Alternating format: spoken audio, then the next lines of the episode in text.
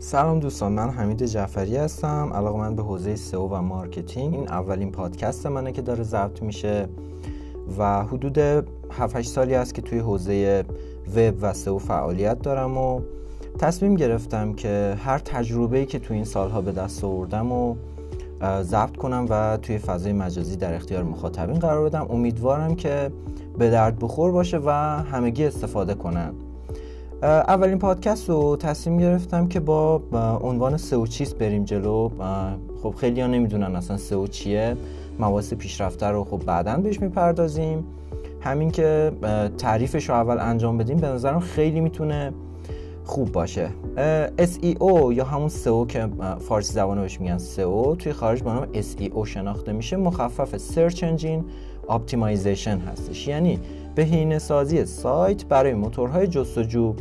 ما یک سری کارهایی رو روی سایت انجام میدیم. یک سری استانداردهایی رو رعایت می‌کنیم تا سایت بتونه توی رتبه های خوبی رو بگیره توی موتور جستجو. موتور جستجو هم که خب الان همه search ها تقریبا داره توی گوگل انجام میشه و بنابراین ما هرچی صحبت می‌کنیم صرفا الان برای گوگل هست. سئو مساویس با گوگل پس خب پس دونستیم که این مخفف یک عبارتی هستش. اینکه ما بریم رتبه برتر رو بگیریم توی موتور جستجو خب چه فایده ای می‌تونه داشته باشه برای ما؟ چرا باید این همه زحمت بکشیم؟ خب باید بگیم که هدف ما جذب ترافیکه. گرفتن رتبه های یک دو سه توی گوگل توی هر keyword ی هر کلمه کلیدی هر کسب و کاری مسلما یه سری کلمه کلیدی داره که مخاطبین دارن دربارش توی گوگل search می‌کنن. چه فایده داره توی این رتبه ها قرار گرفتن؟ توی این رتبه ها قرار گرفتن باید بگم که خیلی نفع داره چون ترافیک به همراه داره. ترافیکی که شما با استفاده از یک سری استانداردها برای سایتتون میارین و اگر سایتتون رو سئوش رو حفظ کنین این ترافیک براتون دائمی خواهد بود. یا حداقل می‌تونم بگم که تا یه مدت زمان خیلی قابل قبولی چون بحث رقبا هم باید این وسط در نظر بگیریم. و ترافیکی که وارد وبسایتتون میشه نرخ تبدیل خیلی خوبی می‌تونید ازش داشته باشین. که این وسط میان سئو رو با تبلیغات مقایسه می‌کنن میگن که خب سئو هم ما زحمت می‌کشیم ورودی می‌گیریم خب چه کاری بریم تبلیغات انجام بدیم؟ درسته تبلیغات هم براتون ترافیک میاره ولی شما اگر تبلیغات رو قطع کنید دیگه خبری از اون ترافیک نیستش. و تبلیغات هزینه زیادی داره. شما اگر هر جوری بخواین تبلیغات کنید توی فضای آنلاین اگر می‌خواین PPC برین تو حوزه Ads می‌خواین برین یا تو ایران هستین می‌خواین یکتانت کار کنین و خلاصه هر تبلیغات دیگه ای این هزینه زیادی براتون داره و برای هر کلیک شما باید کلی هزینه بدین ولی سئو اینجوری نیست. شما اگر خودتون سئو یاد بگیرین یا با این متخصص سئو کار کنین استانداردهایی رو یعنی در اصل اون هزینه نیست که اون اول دارید انجام می‌دید در اصل سرمایه گذاریه. شما یک سری کارها رو انجام می‌دید و اگر خوب انجام بدید و نسبت به رقبا هم خوشبینانه بگم بهتر باشین می‌تونین ترافیک خوبی بگیرین و حفظ کنین و دائمیه. بنابراین خیلی از تبلیغات می‌تونه بهتر باشه بازدهی بیشتری داشته باشه و از همه مهمتر هزینه کمتر. بریم سراغ مبحث بعدی. سئو خب نیازمند صبره. خیلی از این صبره راستش خوششون نمیاد و اصلا یه چالشه توی حوزه سئو کسایی که توی این حوزه دارن فعالیت می‌کنن هم کارفرما هم کسایی که به عنوان سئو کار متخصص سئو اسمای زیادی روی این حرفه گذاشته میشه. ما همون سئو کار میگیم که لفظ رایج هستش. دردسره. چرا؟ متخصصین که خب کارشون رو می‌خوان انجام بدن مطمئنا زمان بره همون اول جواب نمیده. بنابراین باید جلوی کارفرما پاسخگو باشن یا در حینی که دارن پروژه می‌گیرن کارفرما رو متقاعد بکنن که کار رو بسپره به سئو کار. ولی این اعتماد خیلی دیر شکل می‌گیره. به چه علت؟ علت اولین هستش که کارفرما فقط سئو رو شنیده. فکر می‌کنه الان مثلا شما یک سری اصول سئو رو انجام بدین.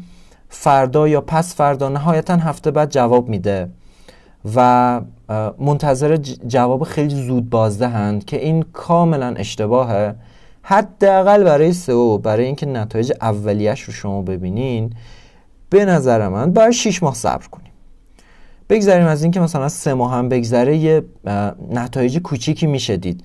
ولی برای اینکه مشخص کنیم این سئو کاری که کار رو انجام داده جلو برده این همه زحمت کشیده نتیجهش کی مشخص میشه؟ باید قشنگ صبر کرد 6 ماه و بعد نتیجه رو دید. تازه اون نتیجه اولیه هستش که شما می‌بینید. بنابراین باید اگر می‌خواین اون بازدهی که حالا ایدئال و آرمانی هست رو داشته باشین یک سال یا دو سال زمان بذارین روی سئو سایتتون ولی بعد بازدهی رو ببینین که واقعا فوقالعاده است و از هر تبلیغی بهتره.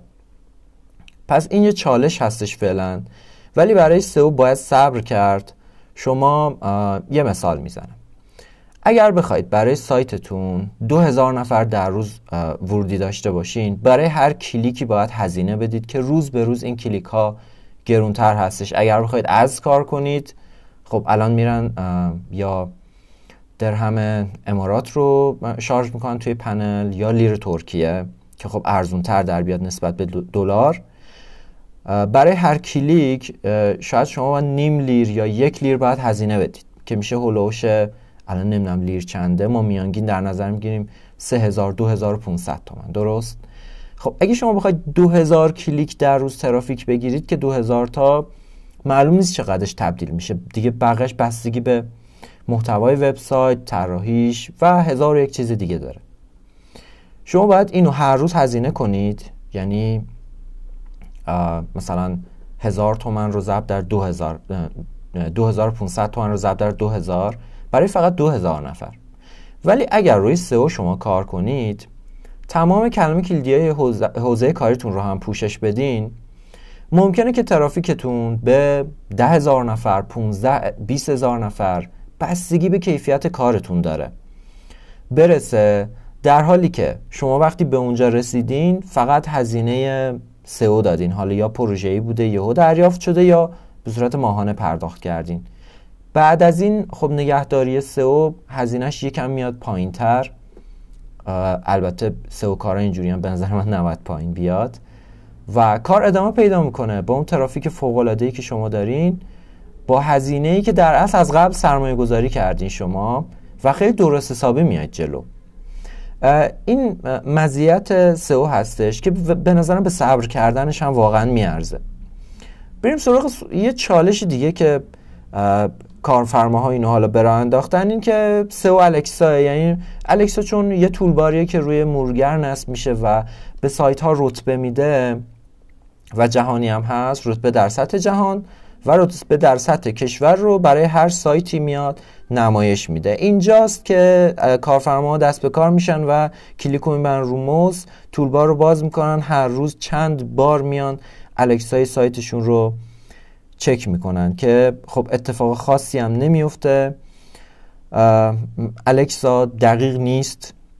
مطمئنا سایتی که سئو خوبی داره خب الکسای خوبی هم داره. ولی الکسا ترافیک موبایل رو الان اصلا در نظر نمی‌گیره چون گزارش هایی رو که کاربران از طولبار الکسا که صرفا روی دسکتاپ نصب میشه و ارسال شده به سرورهای الکسا رتبه ای رو بر اساس اون معیار انجام میدن. و خب الان همه ترافیک تقریبا روی موبایله.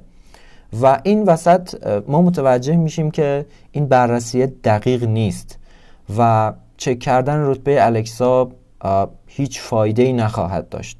شما ممکن رتبه الکساتون سی هزار ایران باشه 20 هزار ایران باشه.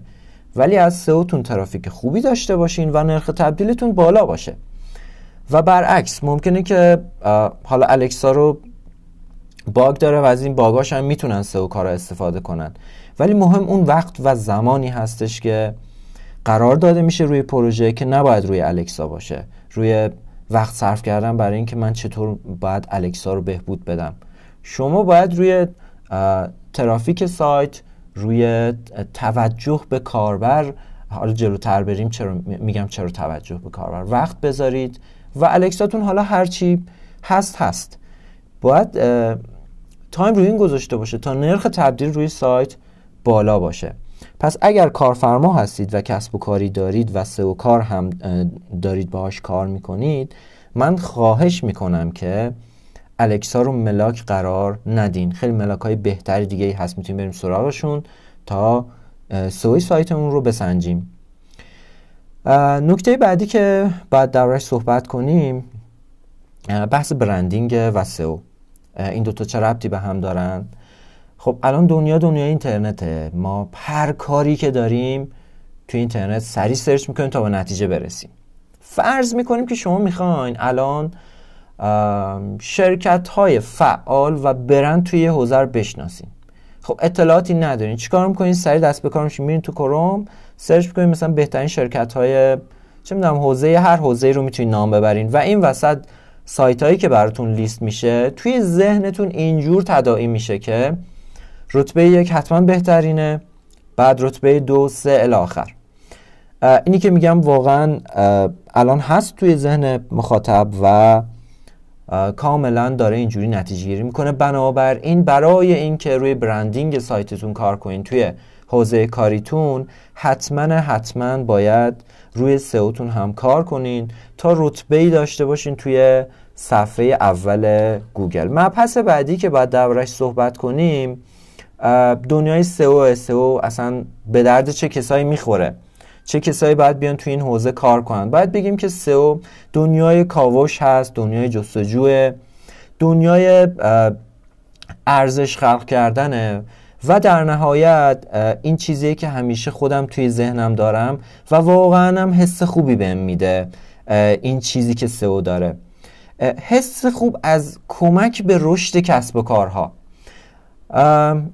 به خصوص توی ایران که کسب و کارا همه یه چیزیشون لنگ می‌زنه.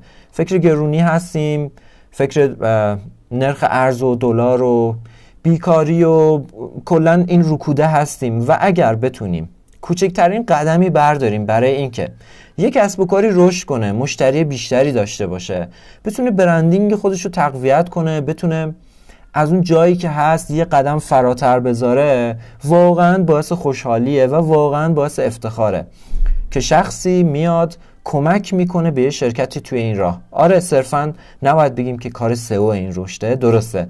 اگر کسب و کاری آنلاین باشه از اون برنامه نویس گرفته تا بچههایی که تولید محتوا می‌کنن بچه های یو آی بچه های سئو خود مدیریت حتی بچه های لوجستیک اگر فروشگاه اینترنتی هست همه و همه دست به دست هم میدن. بچه های روابط رو یادم رفت بگم. همه و همه دست به دست هم میدن تا یک کسب و کاری رشد کنه. ولی خب سئو هم این وسط سهمی داره و واقعا خوشحال کننده است که تو این دنیایی که سریع داره پیش میره و همه چی آنلاینه ما هم تو حوزه آنلاین هستیم و کمک کنیم توی ایرانی که انقدر اوضاع اقتصادی هر روز یه بلایی سرش میاد. کمک کنیم به رشد کسب و کارها. و سوال بعدی که باید بهش جواب بدیم این سواله که خیلی پرسیده میشه آیا من می‌خوام سئو یاد بگیرم؟ آیا باید برنامه نویسی بلد باشم؟ آیا دانش فنی می‌خواد؟ باید بگیم که نه ولی با یک سری تک های HTML که واقعا ساده است. یعنی شما نمی‌خواید برید کورس یک ساله بگذرونید برنامه نویسی یاد بگیرید. نه از این خبران نیست. شما می‌تونید یک سری تک ها یک سری اصول فنی درباره وبسایت رو یاد بگیرید که به سئو مربوطه و کارتون رو شروع کنید.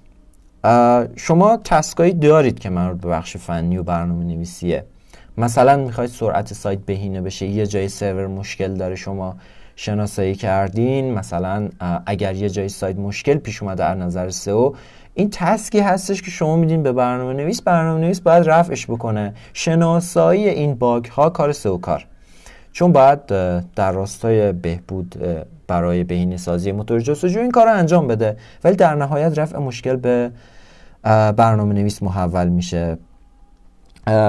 این از جواب این. و قدرت تحلیل سئو لازم داره مبحث بعدی شما تحلیل کنید محتوا رو کلمات کلیدی رو رقبا رو. پس حوصله اینو باید داشته باشید که بیاید تحلیل انجام بدین. شما شاید 20 الی 30 تا 50 تا سایت رقیب داشته باشین. باید تماما اینا رو از صفحه اصلیشون گرفته تا لندینگ پیجاشون که صفحه ورود کاربر هستش.